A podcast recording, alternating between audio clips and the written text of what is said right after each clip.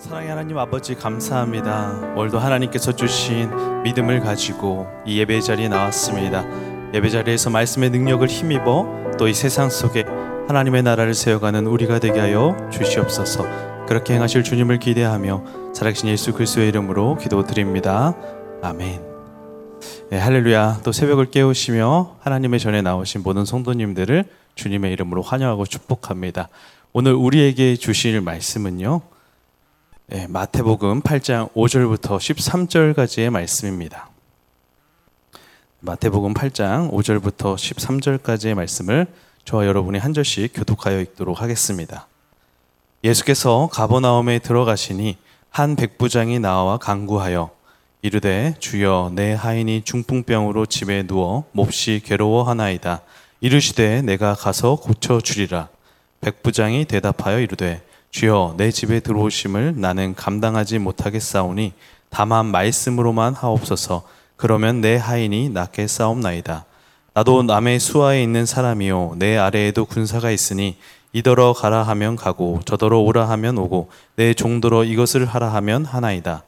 예수께서 들으시고 놀랍게 여겨 따르는 자들에게 이르시되 내가 진실로 너에게 이르노니 이스라엘 중 아무에게서도 이만한 믿음을 보지 못하였노라 또 너희에게 이르노니 동서로부터 많은 사람이 이르러 아브라함과 이삭과 야곱과 함께 천국에 앉으려니와 그 나라의 본 자손들은 바깥 어두운 데 쫓겨나 거기서 울며 이를 갈게 되리라. 함께요. 예수께서 백부장에게 이르시되 가라 내 믿음대로 될지어다 하시니 그 즉시 하인이 나으니라. 아멘. 사랑하는 성도님들 어, 선물을 하신 경험들이 많으실 텐데요 선물을 하시고 난 뒤에 가장 기분 좋으실 때는 언제이셨나요? 어, 저 같은 경우에는 제가 선물을 한 당사자가 그 선물을 목적에 맞게 그리고 기쁘게 사용하고 있는 것을 봤을 때 가장 행복했던 것 같습니다. 어, 믿음의 영역에서도 돌아보면요. 믿음은 하나님의 선물입니다. 하나님께서 주신 그 선물의 목적에 맞게 하나님께 나아갈 때 하나님은 그 모습을 보고 가장 기뻐하시는 것이죠. 오늘 우리가 함께 말씀을 볼 때에 백부장의 믿음의 모습이 나옵니다. 백부장의 믿음의 모습을 살펴보면서 믿음을 온전히 살피고 또 우리의 믿음의 현 상황을 잘 점검하여서 하나님을 기쁘시게 하는 그 선물을 받은 자답게 살아가는 우리 성도님들 되시기를 주님의 이름으로 환영, 어, 주님의 이름으로 축복드립니다. 예수님께서 공생의 사역을 하시면서 놀라운 일들을 행하시죠. 우리가 지난주에 말씀에서도 봤듯이 8장 1절부터 4절까지 중풍병에 걸린 나병 환자에 걸린 사람들을 낫게 하시고 하나님의 놀라운 치유의 회복들을 행하시는 것을 계속적으로 행하셨죠. 오늘 오전의 말씀을 보면 이제 가버나움이라는 지역에 들어가십니다. 이 가버나움이라는 도시는요 해안가에 위치했고요. 어, 이 상업 도시로서 굉장히 번화한 도시였어요. 그렇게 상업도시로 번화하다 보니까 로마군이 주둔해 있었습니다. 그 로마군의 가운데 이 백부장이라는 사람이 등장하는데요. 이 백부장은요, 로마군의 지휘관으로서 병사를 100명이 넘게 지휘하는 그런 사람이었습니다. 근데 이 백부장이 가버나움에 예수님께서 들어오셨다는 말을 듣고 예수님께 나아가죠. 어떠한 믿음의 모습을 가지고 나아갔을까? 우리 5절부터 6절의 말씀을 한번 읽어보도록 하겠습니다. 읽겠습니다. 예수께서 가버나움에 들어가시니 한 백부장이 나와 강구하여 이르되 주여 내 하인이 중풍병으로 집에 누워 몹시 괴로워하나이다. 이 백부장의 믿음은 남을 위하여 강구할 수 있는 믿음, 남을 사랑하고 살필 수 있는 믿음이었음을 우리는 살펴볼 수 있습니다. 백부장은요, 자신 혼자만을 위해 살아가는 사람이 아니었어요. 자신의 하인을 위하여 강구하는 사람, 그의 괴로움에 공감할 수 있는 사람이었다는 것을 볼 수 있습니다. 이 마태복음 8장과 병행 구절인 누가복음 7장을 보면 사랑하는 하인이었다고 말하고 있습니다. 그리고요. 이 7장에 한번 누가복음 7장의 모습을 보니까 그 백부장은요. 이스라엘 백성들의 마음을 듣고 또 그들과 함께 도와서 그들의 회당을 지어줄 정도로 주변의 시선보다도 어떠한 사람의 소리에 귀를 기울일 줄 아는 리더였음을 우리는 볼 수 있는 거죠. 사실 이렇게 생각할 수도 있겠어요. 뭐 남을 위하여 기도하고 남의 소리를 듣는 게 뭐 어렵다고 이렇게까지 백부장의 믿음이 성경에서 어떻게 보면은 칭찬을 받는 믿음의 모습일까? 근데 그 당시에 역사와 상황 속으로 들어가면 이것은 굉장히 놀라운 일입니다. 백부장은요, 사회적으로 위치와 직책을 가지는 사람이었어요. 그런 사람이 하인의 마음을 살핀다? 이것은 도저히 이해할 수 없는 거죠. 하인은 그 당시 어떤 취급을 받았습니까? 어떤 재물의 한계 정도의 수준. 그런 취급을 받았으니 이 백부장이 이 사, 하인을 사랑하는 하인이라고까지 표현하면서 그의 아픔에 공감하고 그의 아픔에 간구하며 그리고 하물며 이 예수님에게까지 나아갈 수 있는 모습을 보이는 것은 굉장히 어떻게 보면 그 당시에 민족적이고 사회적이고 어떤 정책적인 어떤 모든 장벽들을 뛰어넘는 모습이었다는 거죠. 그러한 마음을 가지고 예수님께 나아온 것입니다. 이 백부장의 모습을 보면요. 사실 예수님을 믿지도 알지도 않는 사람이었는데 그냥 귀로만 들었던 거잖아요. 근데 이 백부장은 그 마음이 얼마나 귀했는지 말씀대로 또 행하는 사람이었던 것 같아요. 그가 그 이 말씀을 알았는지는 모르겠지만 이 말씀대로 행하지 않았을까? 우리 야고보서 5장의 15절과 16절의 말씀을 한번 읽어보겠습니다. 읽겠습니다. 믿음의 기도는 병든 자를 구원하리니 주께서 그를 일으키시리라. 혹시 죄를 범하였을지라도 사하심을 받으리라. 그러므로 너희 죄를 서로 고백하며 병이 낫기를 위하여 서로 기도하라. 의인의 강구는 역사하는 힘이 크민이라. 의인의 강구는 역사하는 힘이 크민이라. 이 말을 어렴풋이나마 듣고 그 말을 믿는 사람이 아니었을까라는 생각이 듭니다. 사랑하는 성도 여러분, 우리의 믿음의 걸음에도 이러한 백부장의 믿음, 어떠한 장벽을 뛰어넘어 주변의 사람들의 소리에 귀를 기울이고 그들의 마음에 공감할 수 있는 믿음이 너무나도 필요합니다. 그리고 하나님께서 예수님께서 그 믿음을 기뻐하십니다. 오늘 우리 사랑하는 성도님들께서 그 주변에 있는 많은 탄식하고 아파하고 고통스러워하는 그 소리에 귀를 기울이시고 그들의 마음에 공감하시고 그리고 그들을 위해서 강구해 줄 수 있는 믿음의 소유자들이 되시기를 주님의 이름으로 축복합니다. 또 이 백부장의 믿음이 어떤 믿음이었기 때문에 예수님께서 그를 기뻐하셨을까? 그를 좋아하셨을까? 바로 말씀을 온전히 믿는 믿음이었습니다. 우리 7절부터 9절까지의 말씀 읽어보도록 하겠습니다. 읽겠습니다. 이르시되 내가 가서 고쳐 주리라. 백부장이 대답하여 이르되 주여 내 집에 들어오심을 나는 감당하지 못하겠사오니 다만 말씀으로만 하옵소서 그러면 내 하인이 낫겠사옵나이다. 나도 남의 수하에 있는 사람이요 내 아래에도 군사가 있으니 이더러 가라 하면 가고 저더러 오라 하면 오고 내 종더러 이것을 하라 하면 하나이다. 로마인이었고 이방인이었습니다. 그런 이 이스라엘 편에 서려고 노력했고 하인의 목소리에 귀를 기울이며 나왔던 이 사람의 마음을 이 사람의 그 믿음을 예수님께서 너무 좋아하셨던 것 같아요. 그래서 예수님께서 그 말을 듣자마자 내가 가서 고쳐주겠다 라고 말을 합니다. 너무나 이 말을 듣는 그 순간에 백부장의 마음은 어땠을까요? 너무 행복했을 것 같아요. 그런데 지금 예수님의 그 이 말을 뛰어넘는 예수님의 와, 이 사람이 이 정도였다고 싶을 정도의 믿음의 모습을 보여주는데요. 바로 다만 말씀으로만 하옵소서. 가실 필요도 없습니다. 다만 말씀으로만 하옵소서. 이 믿음이 얼마나 큰 믿음이냐면요. 그 당시 예수님께서 놀라운 일들을 행하셨죠. 치유의 회복, 놀라운 기적의 역사를 행하셨는데 그 행하시는 현장 속에 예수님 계셨어요. 사람들이 예수님이 행하는 그 모습을 보셨다고요. 그런데 지금 이 백부장은요, 그걸 뛰어넘는 거예요. 오시지 않아도 말씀만 하면 그 기적의 역사는 성취될 것입니다. 놀라운 모습을 보이는 거예요. 이 백부장이 어떻게 보면 이런 믿음을 가질 수 있었던 것도 그가 군인이라는 신분이었기 때문인 것 같습니다. 자기도 말만 하면 수하들이 움직이고 자기들도 상관의 명령에 듣기만 하면 자기도 그 일을 반드시 해내야 하는 사람이었기 때문에 어떤 말의 힘과 능력을 너무나도 잘 알았던 것 같아요. 제가 이 부분을 보면서 제 군대 시절이 좀 떠올랐습니다. 제가 한때 1년 정도 특별 참모로 탄약 장교를 할 때였습니다. 그때 사단장님의 이취임식이 이루어지고 새로운 사단장님이 부대 시찰을 다닐 때였어요. 저희 부대에도 당연히 시찰을 오셨습니다. 그리고 탄약고를 살펴보시면서 한마디를 던지십니다. 나무가 너무 높아서 시야가 확보되지 않는 거 아니야? 그리고 그분은 그렇게 가셨습니다. 그리고 그날 저녁 여단으로부터 명령이 떨어졌습니다. 오산포병대대에 모든 탄약고에 있는 나무를 잘라서 시야를 확보하라.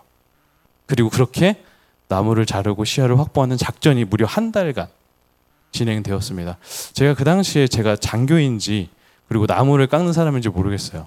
도끼도 처음으로 도끼로 나무를 잘라보고 톱질을 해보면서 참 한 달 동안 그 임무를 수행하기 위해서 엄청 열심히 노력했던 것 같습니다. 그리고 한 달이 지나고 여단장님이 와서 다 잘려지고 시야가 확보된 모습을 보면서 굉장히 흡족해 하시고 가는 모습을 보고 저 역시도 하, 다행이다 라는 생각을 했던 그 기억이 떠올랐습니다. 이렇듯 군대에서는요, 상관의 명령은 절대 적이에요. 그렇기 때문에 명령이 반드시 수행돼야 되는 그 자신의 상황 속에서 이 백부장은요, 예수님께서 오실 필요도 없이 말만 하면 반드시 성취되는 그 말의 힘, 말의 능력을 믿었던 사람이기 때문에 그것에 대한 믿음이 확실했던 것 같습니다. 성도님들, 우리들에게도 이러한 믿음이 필요합니다. 말씀만 하옵소서 그 말씀대로 반드시 이루어집니다. 이런 말씀의 능력을 믿는 사람인데 우리의 상황과 환경, 어떠한 요동치는 믿음 속에서 우리는 어떻게 하고 있나요? 의심하고, 의심하고, 의심하고 있지는 않습니까? 하나님의 말씀은 반드시 이루어진다. 하나님의 말씀은 절대적이다. 라고 말은 하는데 우리의 상황이 달라지고 우리의 마음이 요동치면은 우리는 그 순간 하나님의 말씀을 의심해요. 하나님은 혹시 이루어지지 않는 건 아닐까? 하나님은 행하시지 않는 것은 아닐까? 이렇게 의심하게 되는 것이죠. 오늘 우리의 믿음에 다시 한번 이 백부장의 믿음의 모습을 본받고 말씀의 능력을 절대적 100% 신뢰할 수 있는 우리가 되기를 주님의 이름으로 축복합니다. 백부장의 이러한 모습을 보시고 예수님의 반응은 어떠셨을까요? 우리 10절의 말씀을 한번 읽어보겠습니다. 읽겠습니다. 예수께서 들으시고 놀랍게 여겨 따르는 자들에게 이르시되 내가 진실로 너에게 이르노니 이스라엘 중 아무에게서도 이만한 믿음을 보지 못하였노라. 놀랍게 여기셨습니다. 이 놀랍게 여기다는 말이요. 감탄사예요. Wow, wonderful. 와, 이런 믿음을 보다니. 이런 감탄사입니다. 그리고 나서 말씀하시는 거죠. 이스라엘 중 아무에게서도 이만한 믿음을 본 적이 없다. 그 당시에 예수님을 따르는 수많은 제자들이 있었고 유대인들이 있었습니다. 그들의 믿음을 어떻게 보면은 부끄럽게 하는 말씀을 하고 계시는 거예요. 이만한 믿음을 너희도 본 적 있어? 라고 말하는 것입니다. 그리고 11절과 12절의 교훈과 경고를 던지시는데요. 우리 11절과 12절의 말씀을 읽겠습니다. 시작. 또 너희에게 이르노니 동서로부터 많은 사람이 이르러 아브라함과 이삭과 야곱과 함께 천국에 앉으려니와 그 나라의 본 자손들은 바깥 어두운 데 쫓겨나 거기서 울며 이를 갈게 되리라. 동서로부터 오는 많은 사람들은요, 예수님을 믿게 될 이방인들을 말합니다. 그들은요, 천국에서 수많은 믿음의 조상들과 함께 자리에 있을 것이다. 아브라함과 이삭과 야곱과 같이 함께 천국의 보좌에 앉게 될 것이다. 라는 것을 말하는 거예요. 그런데 이스라엘의 민족이라고는 하지만 유대인이라고는 하지만 예수를 믿지 않는 자들은 이 말이에요. 그 사람들은요. 바깥 어두운 데 쫓겨나 거기서 울며 이를 가는 자들이 될 것이다. 너희들이 유대인이라고 천국이 보장되지 않는다는 것을 말하는 것입니다. 그래서 우리에게도 주는 의미가 있죠. 우리가 교회 안에 있는다 할지라도 예수 그리스도를 믿지 않으면 성도님들 우리에게 천국은 보장되어 있지 않다는 교훈을 지금 우리에게 하고 있는 것입니다. 우리가 교회에서 수없이 노력하고 봉사하고 헌신했는데 우리의 마음에 믿음이 없어요. 예수를 믿는 믿음이 없어요. 그게 그냥 인간적인 노력일 뿐이라면 어두운 데서 이를 갈며 슬피 우는 자가 우리가 될 수 있다는 것을 지금 예수님께서 우리에게 교훈과 경고를 해주고 있는 거죠. 오늘 백부장의 믿음을 보면서요. 저는 두 가지의 마음이 들었습니다. 첫 번째는 부끄러움이에요.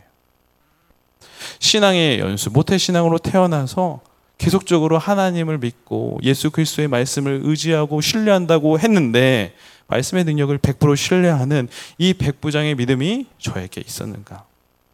성경을 많이 읽고 통독하고 성경을 해석하고 말씀을 선포하는 나에게 이 백부장의 믿음처럼 100% 말씀대로만 하옵소서 반드시 이루어집니다라는 믿음의 모습이 있었는가 부끄러워졌습니다. 그럼 두 번째는 이런 마음이 생겼어요. 설렘과 도전이에요. 성경은 변화의 책입니다. 성경을 읽게 되면 그 성경의 말씀을 깨닫는 사람들은 반드시 변화를 이룹니다. 그렇기 때문에 오늘 말씀을 보면서 아, 백부장의 믿음이 주님이 기뻐하시는 모습이구나. 나도 이러한 기쁨이 되는 존재가 되고 싶구나.